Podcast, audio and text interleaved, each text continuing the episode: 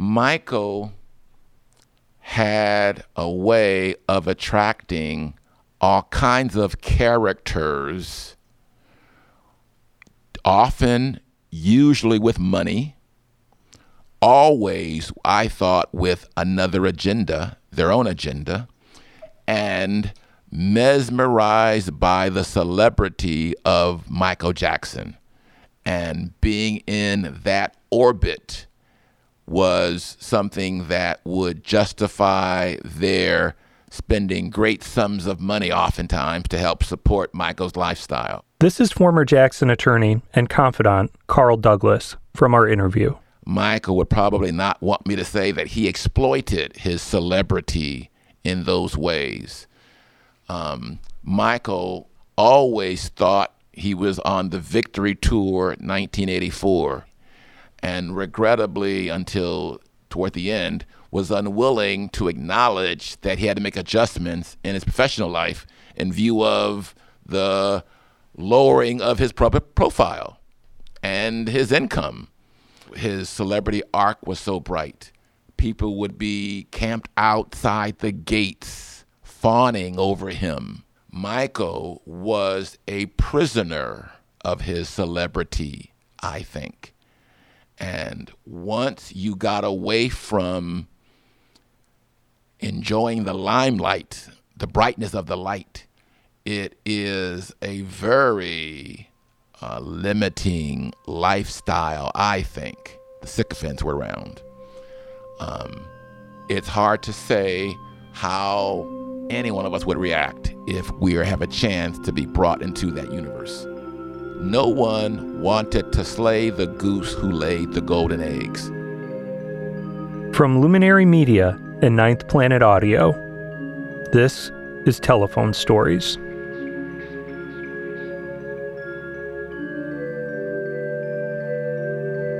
Episode 7 The Goose with the Golden Eggs.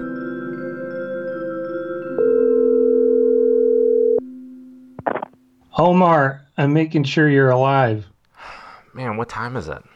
It's like 8 a.m., which is very early for me, but Jenna's old dog kept waking me to let her out to go pee. It's a nightmare. Yeah, you sound a little bit hoarse too. Uh, I think I got this this throat thing I'm trying to deal with during this episode. Yeah, it's going around at work too. So the the last episode was specific to child sex offenders. It was pretty heavy.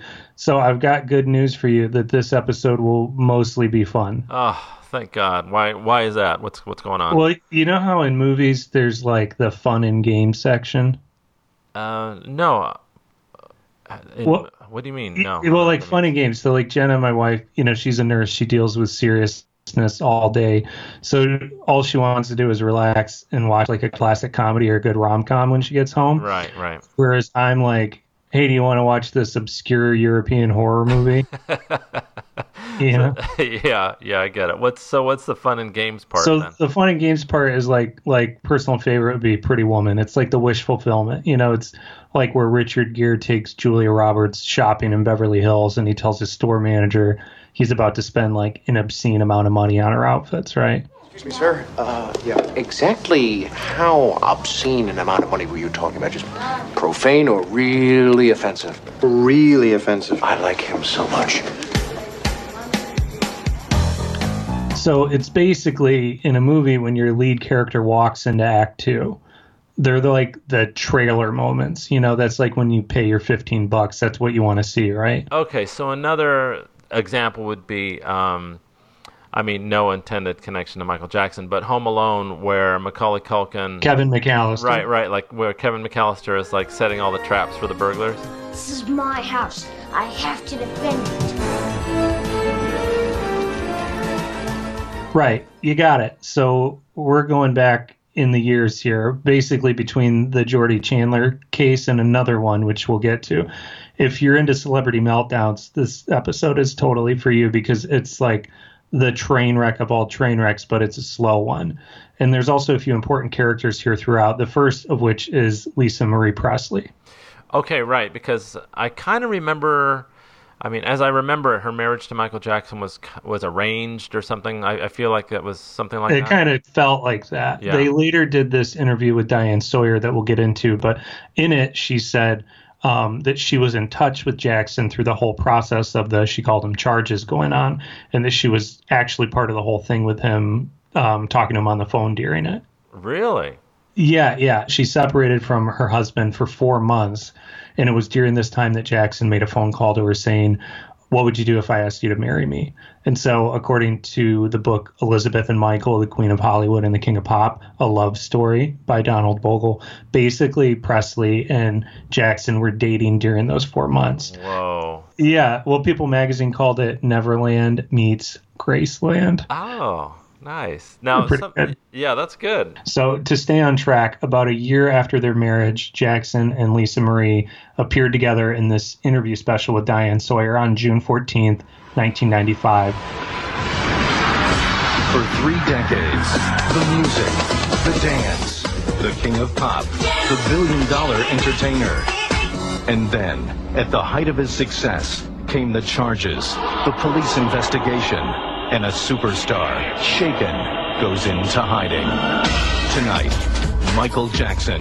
The interview we've been waiting for, live. What was originally billed as a hard hitting piece of journalism by ABC News resulted in an exercise in PR for Jackson and a challenging case for the media at large. After much preamble, a mini biography on Jackson, then a brief package on the Chandler scandal, the much typed interview of Jackson and Lisa Marie Presley came. Diane Sawyer sat opposite Jackson and his new bride.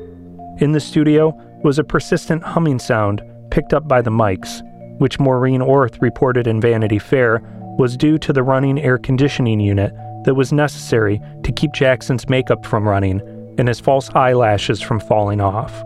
Off the top, Sawyer asked Oprah like, nosy next door neighbor questions. What the public had been stewing on. How did they meet? Isn't it all kind of weird? As you know, the reaction to this marriage, and I know you feel strongly about it, but the reaction to this marriage has been across the spectrum everything from astonishment to delight to suspicion. That it was somehow too convenient. After Jackson and Presley explained their marriage as genuine and their active sex life and described themselves as just normal people, Sawyer then got into the facts, or the facts with a question mark, of the Chandler case. How about the police photographs, though? How was there enough information from this boy about those kinds of things? The police photographs, Have police that, that they took of me. Yes. There was nothing that matched me to those charges. There was nothing. There was nothing that concurred. That's why I'm sitting here There talking to you today. Every there was not one iota of information that was found that could connect me. So when we've heard these that there was a There marking nothing. of some kind, No markings. no markings. No. Why did you Why am I still here then? You're not going to ask me about that, are you? Sorry about the markings. There were, though, markings on Jackson's genitals from vitiligo that matched Jordy Chandler's description and drawings from the body search, including spots on Jackson's testicles and a particular marking on the underside of his penis. Here is former Los Angeles Deputy District Attorney Lauren Weis, who investigated Jackson from episode 5 of Telephone Stories, describing the comparisons. not just the genitalia, but a particular uh, mark um, on the underside of his penis, uh, which uh, the victim described. And we had uh, information that that Michael had always maintained uh, that he never was seen naked in front of any of these children. What didn't match, though, famously, was Jordy's description of Jackson being circumcised, according to law enforcement agents and Jackson's own attorneys. After much prodding from Sawyer in the primetime interview, Jackson then explained the reasons for agreeing to the settlement. He emphatically explained that if he went to trial, his lawyers said they could not guarantee that, quote, justice would prevail. So what I said, I have got to do something to get out from under this nightmare. All these lies and all these people coming forward to get paid and, uh, and these tabloid shows, just lies, lies, lies, lies.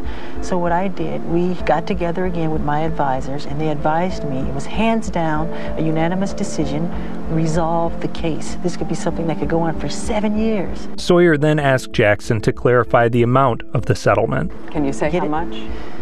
It's not what the tabloids have printed. It's not all this crazy, outlandish money. No, it's not at all. It actually was crazy, outlandish money. The tabloids and respected news outlets cited sources within the Jackson camp estimating the figure to be between 15 and 25 million dollars, and it was actually upwards of that amount in the end, according to the LA Times. Any other settlements in process now or previously with children making these kinds of claims? We have heard that there is one, not not a case that the prosecutors would bring in court, but that once again you're talking about shelling out. No, that's not true. No, no, no, it's not true. I think I've heard everything is fine and there are no others. The public would later learn in Jackson's 2005 criminal trial that Jackson was actually in the process of settling another claim, one brought by former Jackson maid Blanca Francia, who had appeared on hard copy with Diane Dimond in 1993 over allegations that Jackson had fondled her son. We'll get to the Blanca Francia story in detail later in Jackson's criminal trial.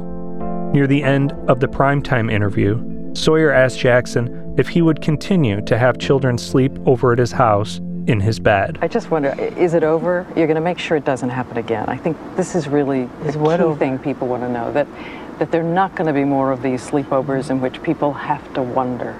Nobody wonders when kids sleep over at my house. So you'll I you'll would do it never, again. ever. Do what again? I mean, you'll have a child Of course. over. They want. Yes. It's on the level of purity and love and just innocence, complete innocence. If you're talking about sex, then that's a nut. That's not me. Go to the guy down the street because it's not Michael Jackson. It's not what I'm interested in. The interview, which is still available on YouTube, has many more fascinating aspects to it, including Elizabeth Taylor showing up, yet again, to espouse Jackson's innocence and love for children. There's also a whole man on the street sequence where Sawyer plays footage of random people asking Jackson and Lisa Marie in the studio about their sex life. In part of the deal arranged with ABC, according to Maureen Orth of Vanity Fair, the special ended with a world premiere of a music video, which Sawyer described as Jackson's response to the madness of the last two years of his life. The song, Scream, was a single from his upcoming History album, with a budget of $7 million. It was, at the time, the most expensive music video ever made. In it, Michael and his sister Janet bemoaned a dishonest and obsessive media.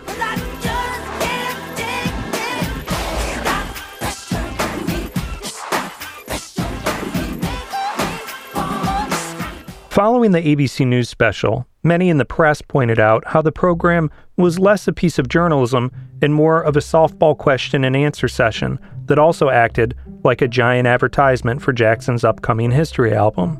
Howard Rosenberg, the LA Times television critic, wrote, As always, the media gleefully allowed themselves to be used.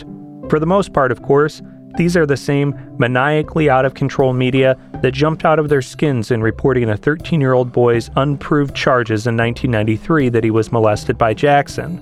Rosenberg goes on The same media that Jackson regards as the scum, the insects, the doo doos, the bobos, the bile of the earth. Until he needs them. Now he needs them. Maureen Orth said in Vanity Fair of the supposed special, whatever it was, 60 million Americans and untold millions around the world got something less than the truth.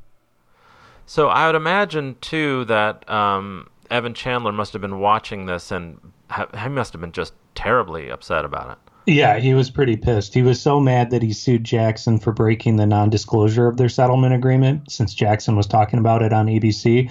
And Evan also listed ABC News, Diane Sawyer, and Sony Music in the lawsuit. Wow. Did he end up winning or?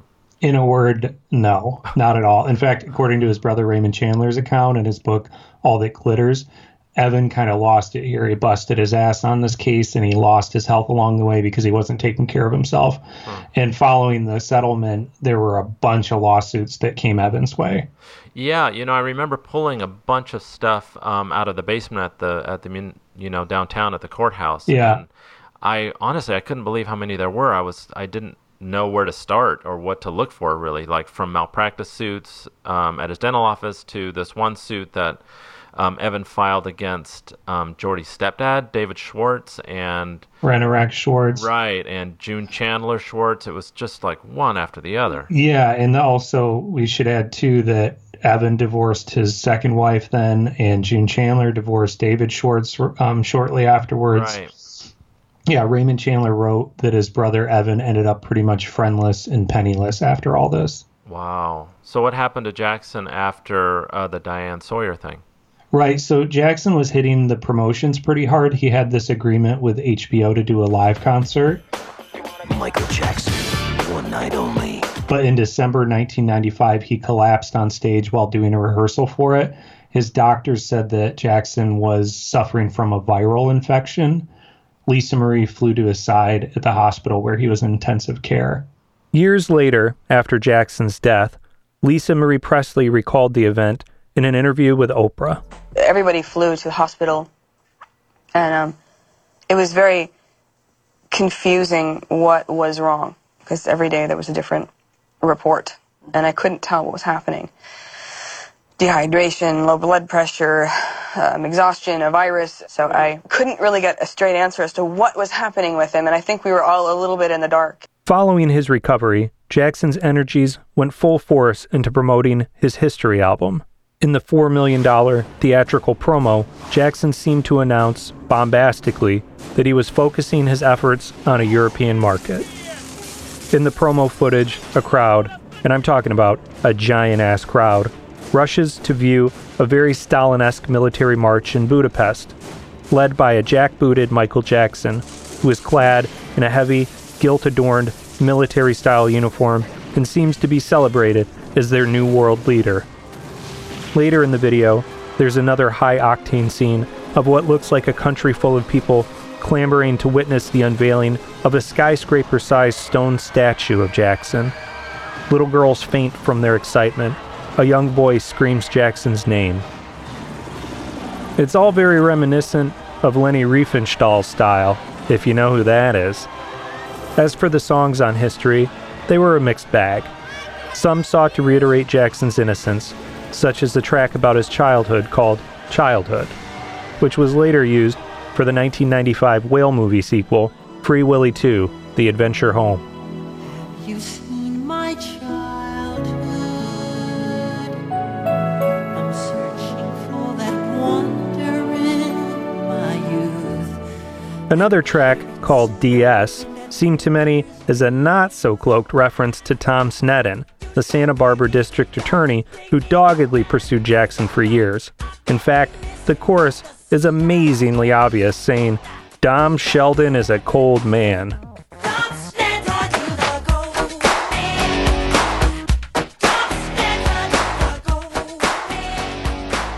Of all the doozers, a particular song that drew controversy was the single They Don't Care About Us, which some critics pointed out that certain lyrics could be directed towards Evan Chandler, who was Jewish, or Jordy Chandler's lawyer, who was also Jewish, or more broadly, Jews. Correspondent Mark Steines reported on the story for Entertainment Tonight. Michael Jackson arrived at the location of his music video under an umbrella to protect him from the sun and with two children by his side. He was in Brazil to shoot the music video for his song, They Don't Care About Us. Last year, he angered Jewish groups when he sang these words.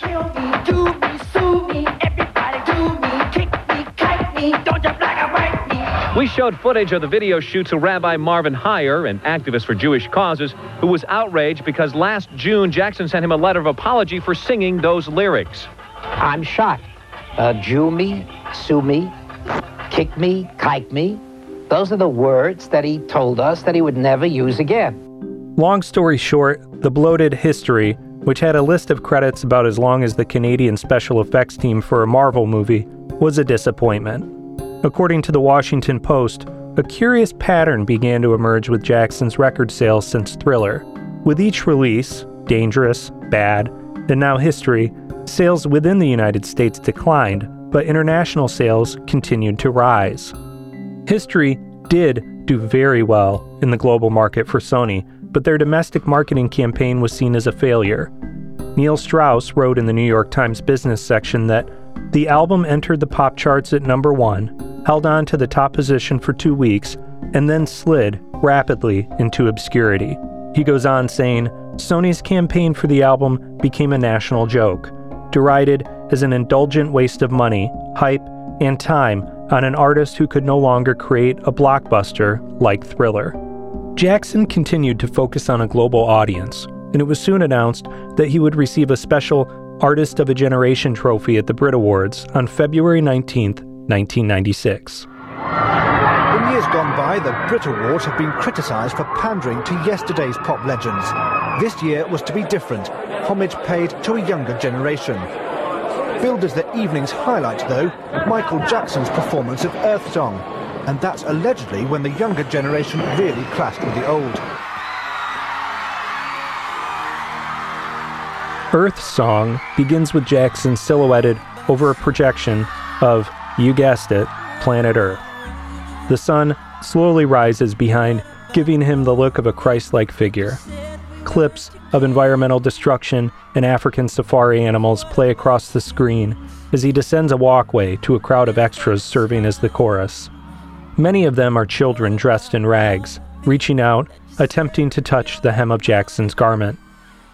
It was a bit much, you could say, and midway through the song, Jarvis Cocker, the lead singer of the band Pulp, climbed onto the stage and began to parade around the set, shaking his ass at the audience and jumping onto scaffolding.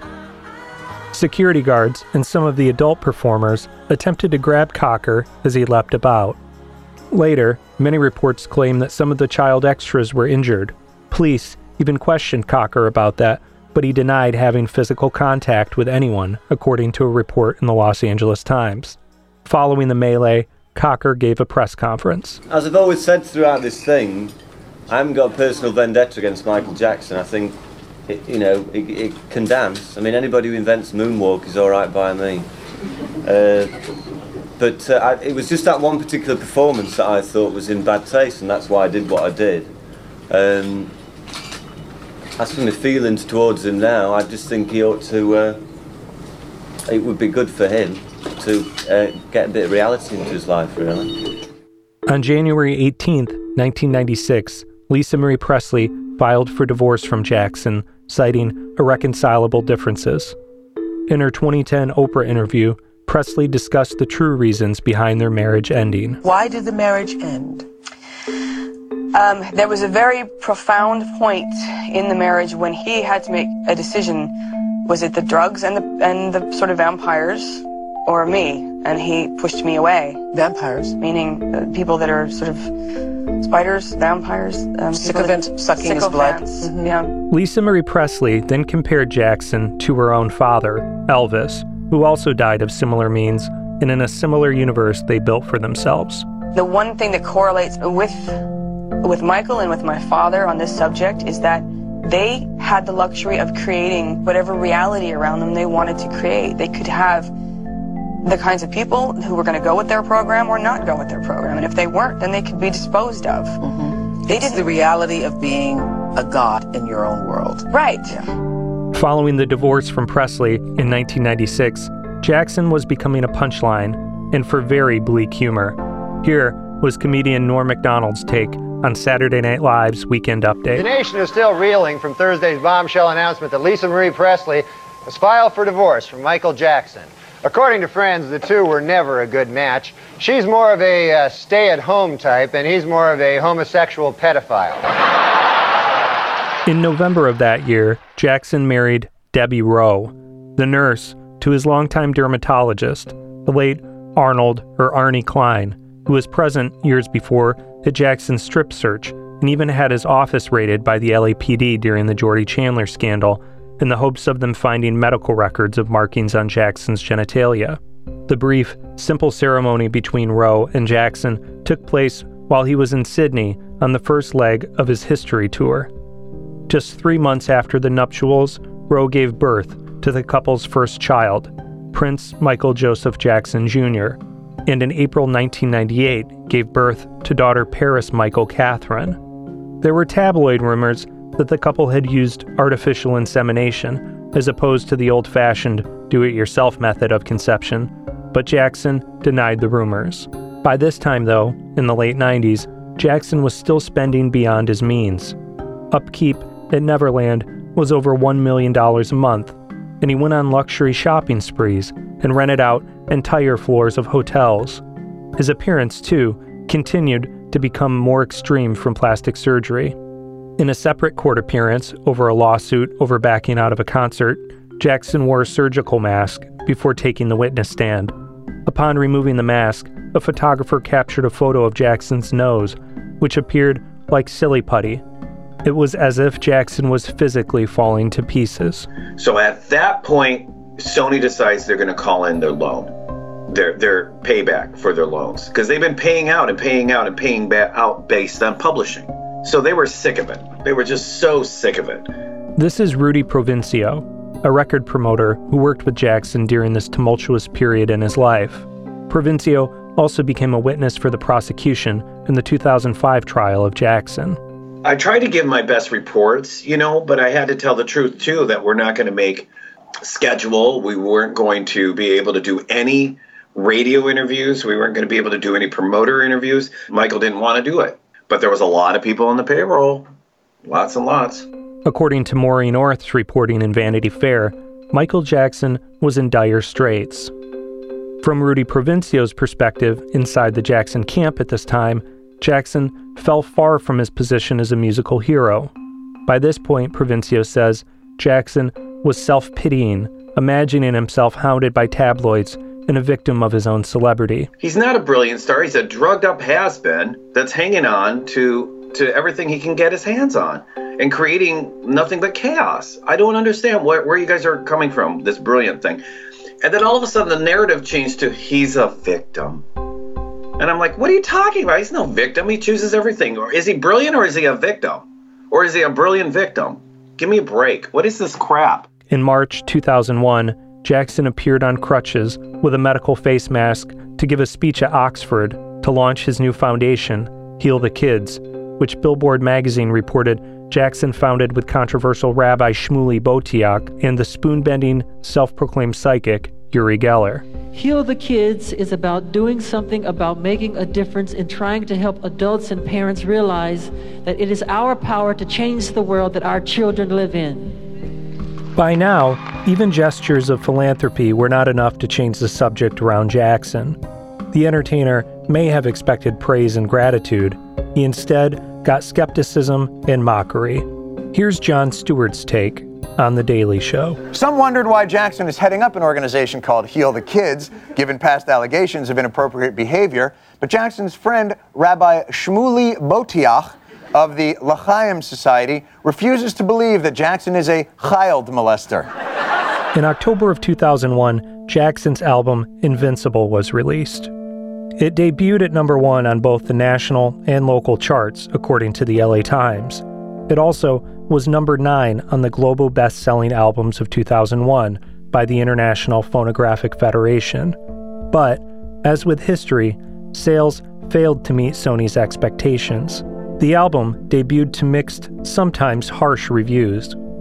Bob Hilburn in the LA Times wrote that there was some inspired moments, but also some stretches that are sappy, derivative, and labored. I never got more hate mail than I've ever gotten uh, for anything. This is Jim DeRogatis, a rock critic who reviewed 1995's History and 2001's Invincible for the Chicago Sun-Times. You know, the thing that struck me is Invincible and History are in large part albums about um, the charges against him and what he's been through. If we look at songs like Tabloid Junkie and Privacy and DS, which is, you know, changing the initials of the prosecutor, Tom Sneddon, to, to Dom Sneddon or whatever, you know. Uh, and I would get crap from lovers of his legacy and his music saying, you know, you're you're dragging into this, um, you know, these accusations. Um, but but I wasn't dragging them in. Jackson is singing about them. Neither of those albums are anywhere close to him at his best. And I also think um, by by reveling in, you know, not only the child sex charges, but uh, the weird, surreal way in which he was living for the last decade of his life, I think he was just putting people off from relating to him, even as he was begging us to understand his travails. A track from Invincible that drew particular ire from critics was a ballad called The Lost Children.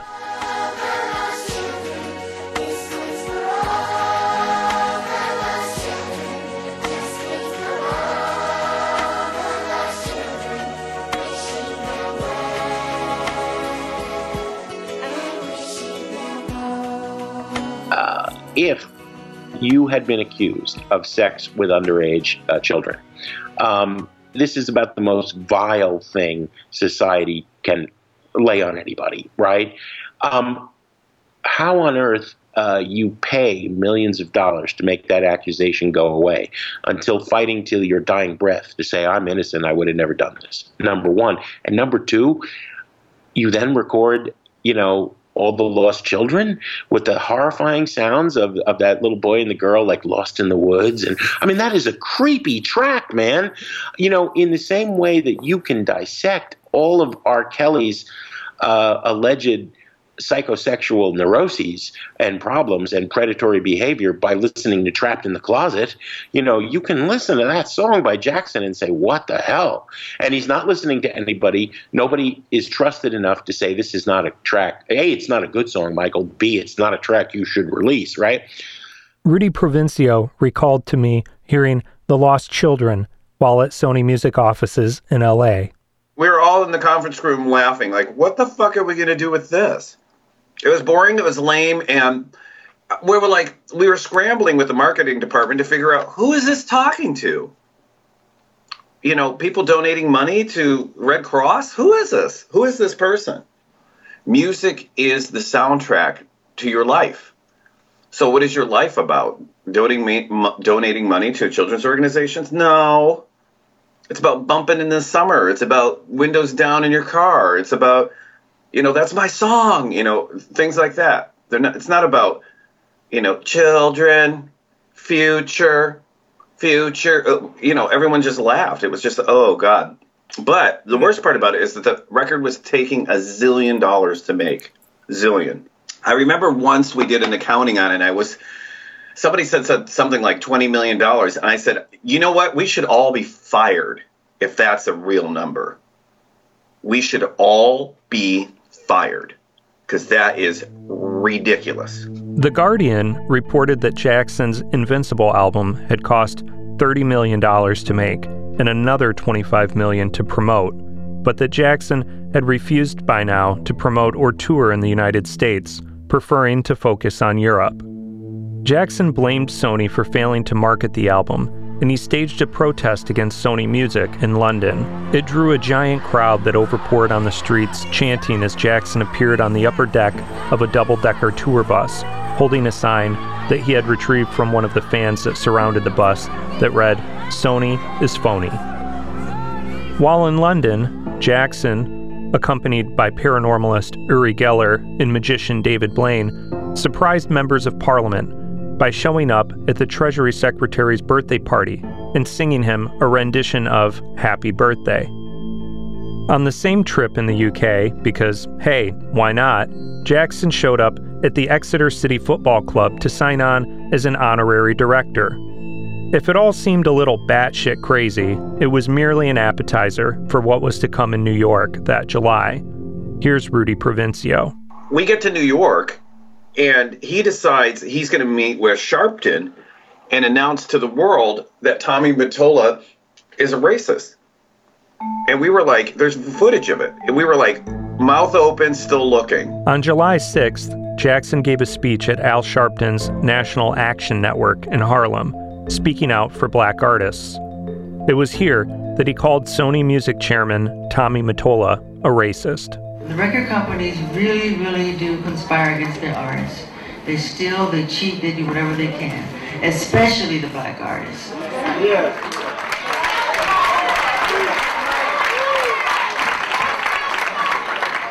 Yes, and Sony Tommy Mottola. Tommy Mottola the president of the record division. He is a mean, he's a racist, and he's very, very, very devilish.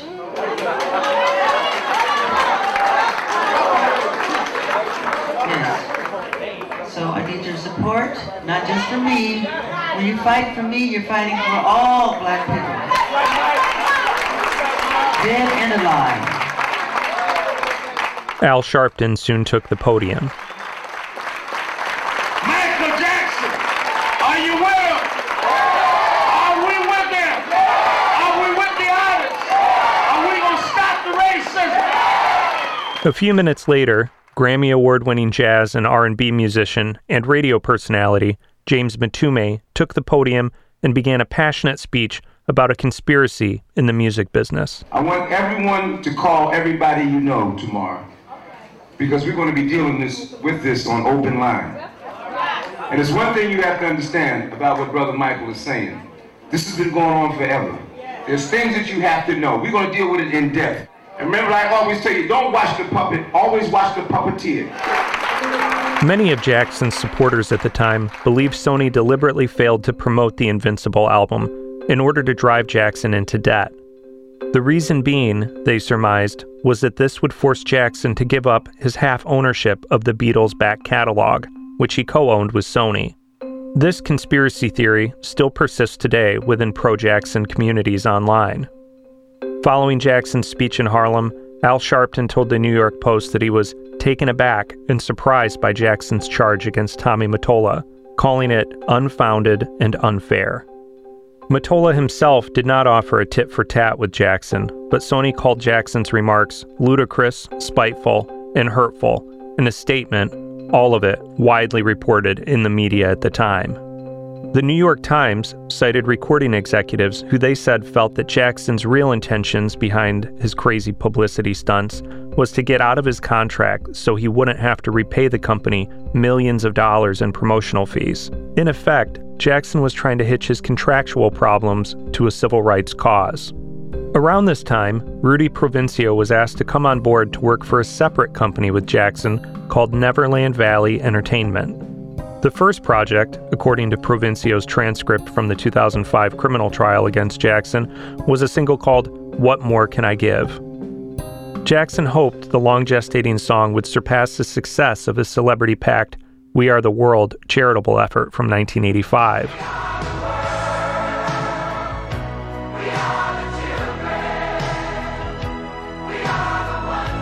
According to Provencio's trial testimony to finance What More Can I Give, Jackson secured another loan, this time for $10 million. Provencio said in our interview that while working on the single, it was incredibly difficult to build a work schedule around Jackson's odd hours. So if he had a good night's sleep on propofol and did his quaaludes in the daytime, um, we had to get everything we needed to do done in the daytime during regular hours, and then wait for the uh, the mummy to wake up, and then um, you know he had to put his wig on and all that stuff, and then you know, but if he didn't, he would just come down, and there he was. By the time What More Can I Give finally came out, it was a stinker.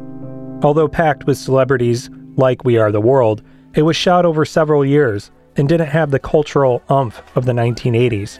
Jackson, in footage of the music video, isn't seen leading the crowds of stars in chorus, but rather singing haphazardly in a booth or acting as a de facto engineer. Meanwhile, Beyonce and other celebrities belt away at their pre assigned lyrics. At best, it all seemed very Norma Desmond.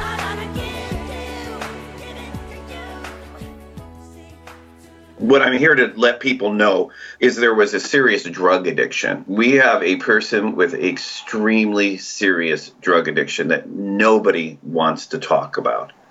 Nobody wanted to talk about. On September 6th, 2001, Jackson appeared with NSYNC at the MTV Video Music Awards showing up at the end of their performance.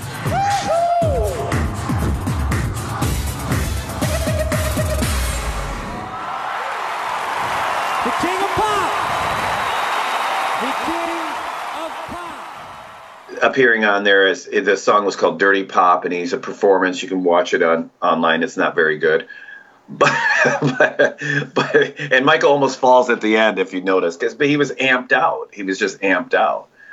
Um, and I kept on telling people, "What is he on? He's about to go on stage. What did you guys give him? What is he on?" Rock critic Jim DeRogatis again.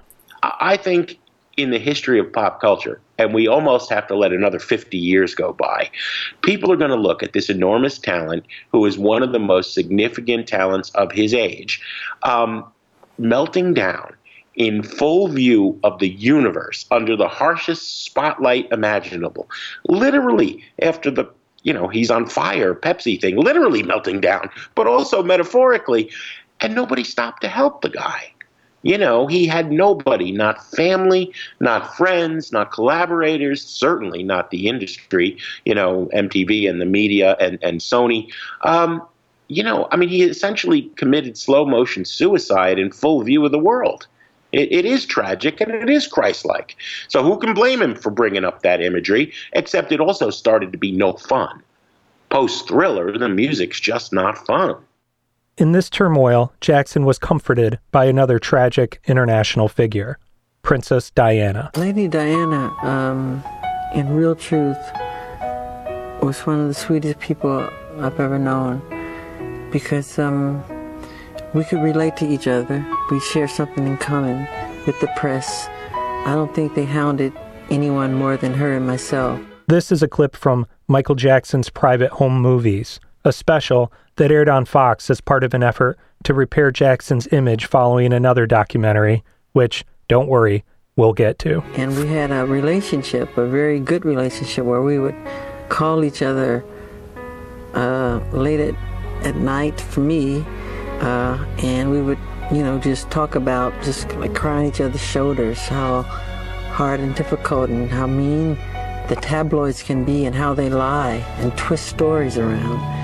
Um, There was also another set of hires in this turbid period of Jackson's life the Germans, as they were later referred to by multiple witnesses at the 2005 criminal trial. According to Rudy Provencio, the Germans made connections for Jackson to appear at an awards show in Berlin. Ronald and Dieter seemed like good, nice people, but I clearly didn't understand what they were doing. They were making, they had made um, merchandising for Michael in Germany, and also got him an award on an award show that was a complete train wreck. On November 19th, 2002, while a crowd cheered below at the Hotel Adlon in Berlin, Germany, Jackson appeared with his infant son, Prince Michael II, writhing, his head covered in a towel, as Jackson briefly dangled the baby over the edge of a fourth story balcony.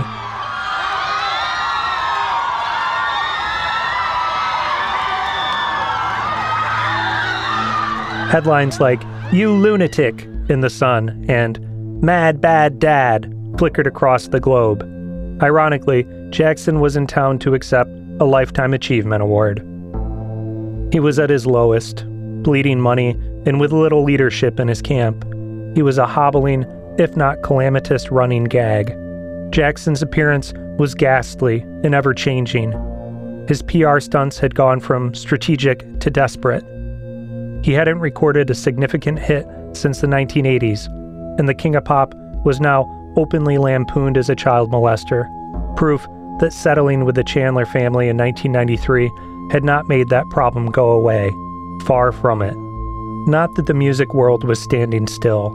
Napster had come and pretty much gone, but its legacy of allowing people to share and download songs for free devalued music as a cultural currency.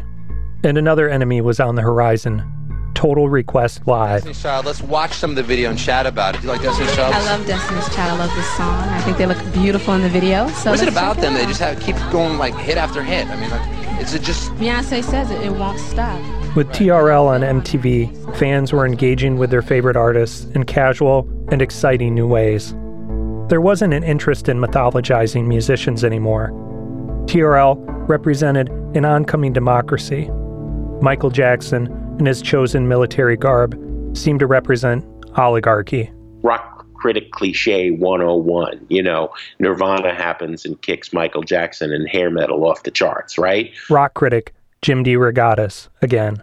Jackson had been an innovator as an artist, I think, for his entire career, uh, certainly through Thriller.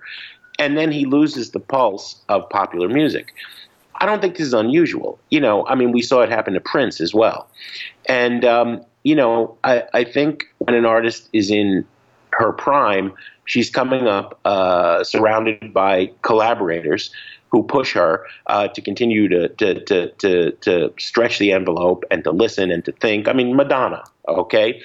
Um, and I think that at some point post Thriller and that phenomenal accomplishment commercially and artistically, um, he just stopped being interested in other artists. His attempts to c- grapple with um, uh, hip hop, for example, are ham fisted and, and awkward. Jam, jam, here comes the man, hot damn. The B-boy stands with an Uh, you know, having Slash on on on his, you know, I mean, Slash circa Invisible and and um, History. I mean, Slash is done. You know what I mean? He's not reaching out to Kurt Cobain. You know, he doesn't understand Kurt Cobain. He doesn't understand. You know, I mean, in the same way that say. Um, you know, Yes and Genesis and Pink Floyd did not understand the Sex Pistols and the Clash and the Ramones. Uh, it was another language.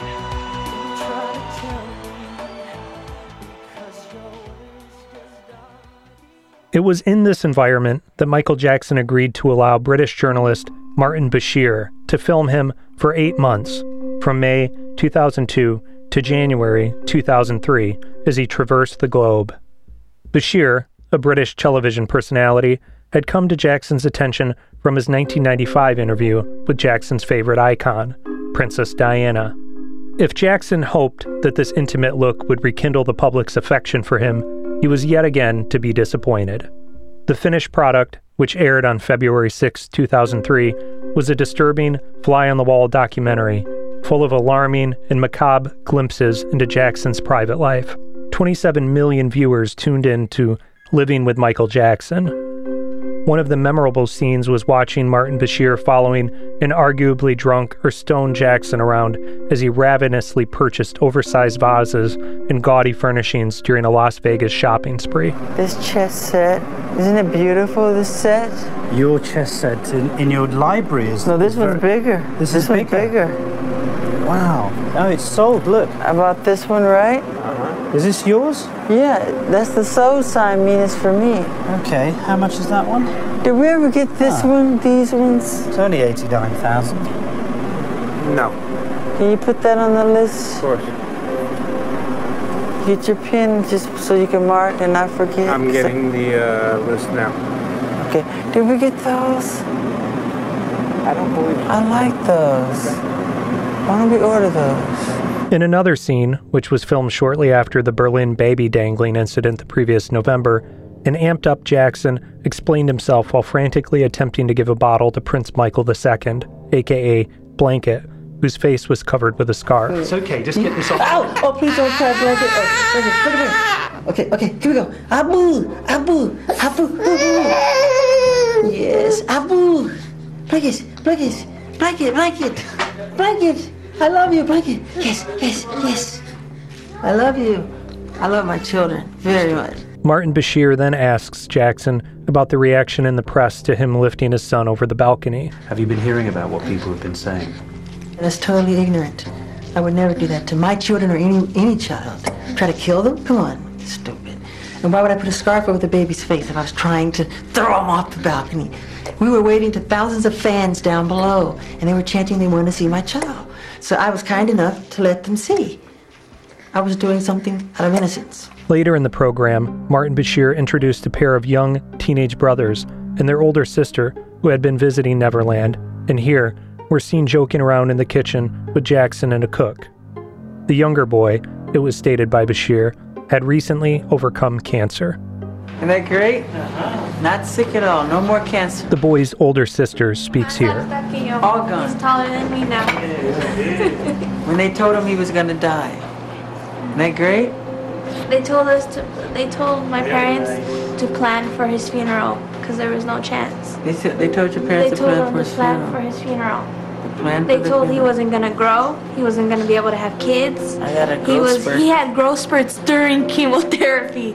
I went from four foot ten to five foot four. See, medicine don't know it all, do they? Later, in the living room at the main house of the ranch, the boy, a slightly muscular teenager with a military style haircut, dressed in an athletic sweatshirt, is seated next to a long haired and makeup laden Jackson on an antique sofa. Bashir speaks to the boy first. What is it about Michael that makes him connect so well with children? What is it? Because he's really a child at heart. He he acts just like a child. He he he knows how a, how a child is. He knows how what a, what a child thinks. See, because I think that um, you don't necessarily have to be a child just because society says uh, 18 and up, you're adult. That doesn't really matter. You're you're an adult when you want to be one.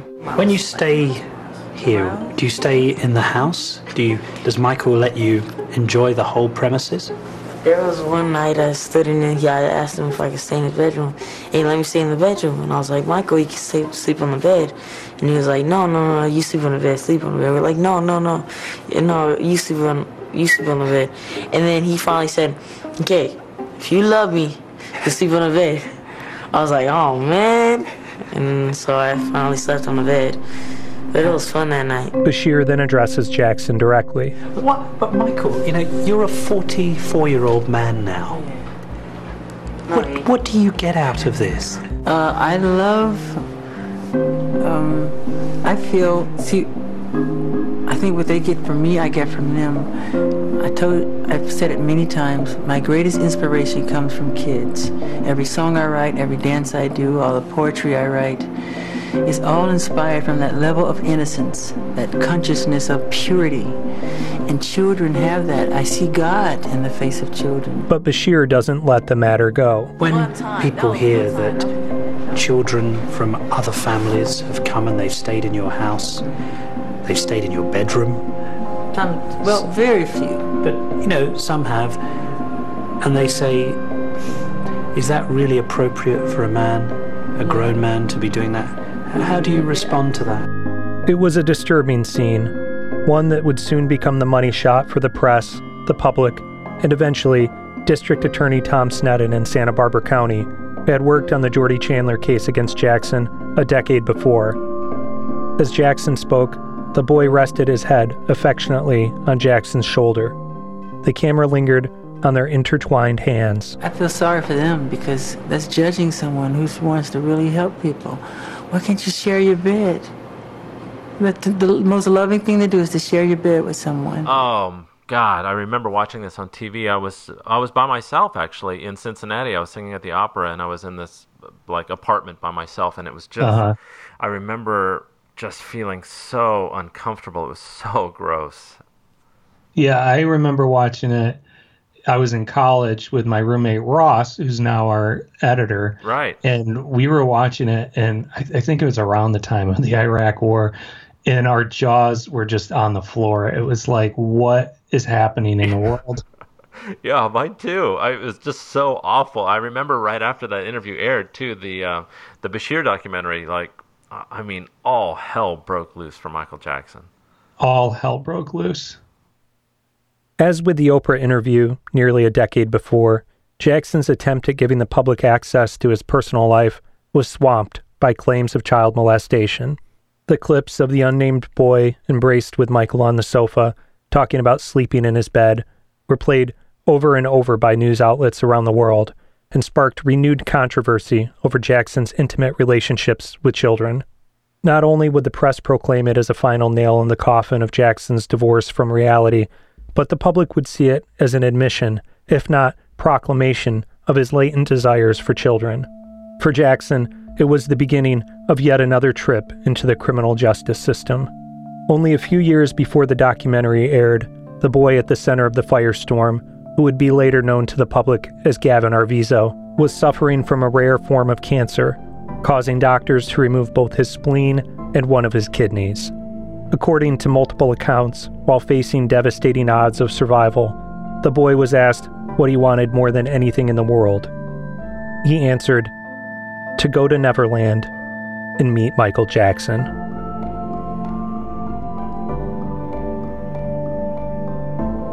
We hope you guys have enjoyed the first seven episodes of Telephone Stories. Before we jump into the second half of Michael Jackson's 2005 criminal trial, we will be taking a short break. And during that time, we'd love to hear from you, our listeners. Please email us at feedback at telephonestoriespod.com and share your thoughts, questions, and heaping praise. Even better, if you have information that you think can contribute to our reporting, we'd love to hear from you. Again, that's feedback at telephonestoriespod.com and we'll see you again as we dive into the next chapter of our saga. Telephone Stories is presented by Luminary Media and Ninth Planet Audio. It's written and produced by me, Brandon Ogborn, and produced by Omar Crook. Our show is edited and mixed by Ross Morgan. Our story editor is Jim Newton, with research and fact checking by Nona Yates, who knocked it out of the park with her work on this episode. Jessica Gramuglia is our music supervisor. Seth Weiss is our recording engineer. Our associate producer is Tess Ryan, and production assistance comes from Namir Khalik. John Ahern composed our original music, and our cover art is by Jacob Sanders. The thriller dance!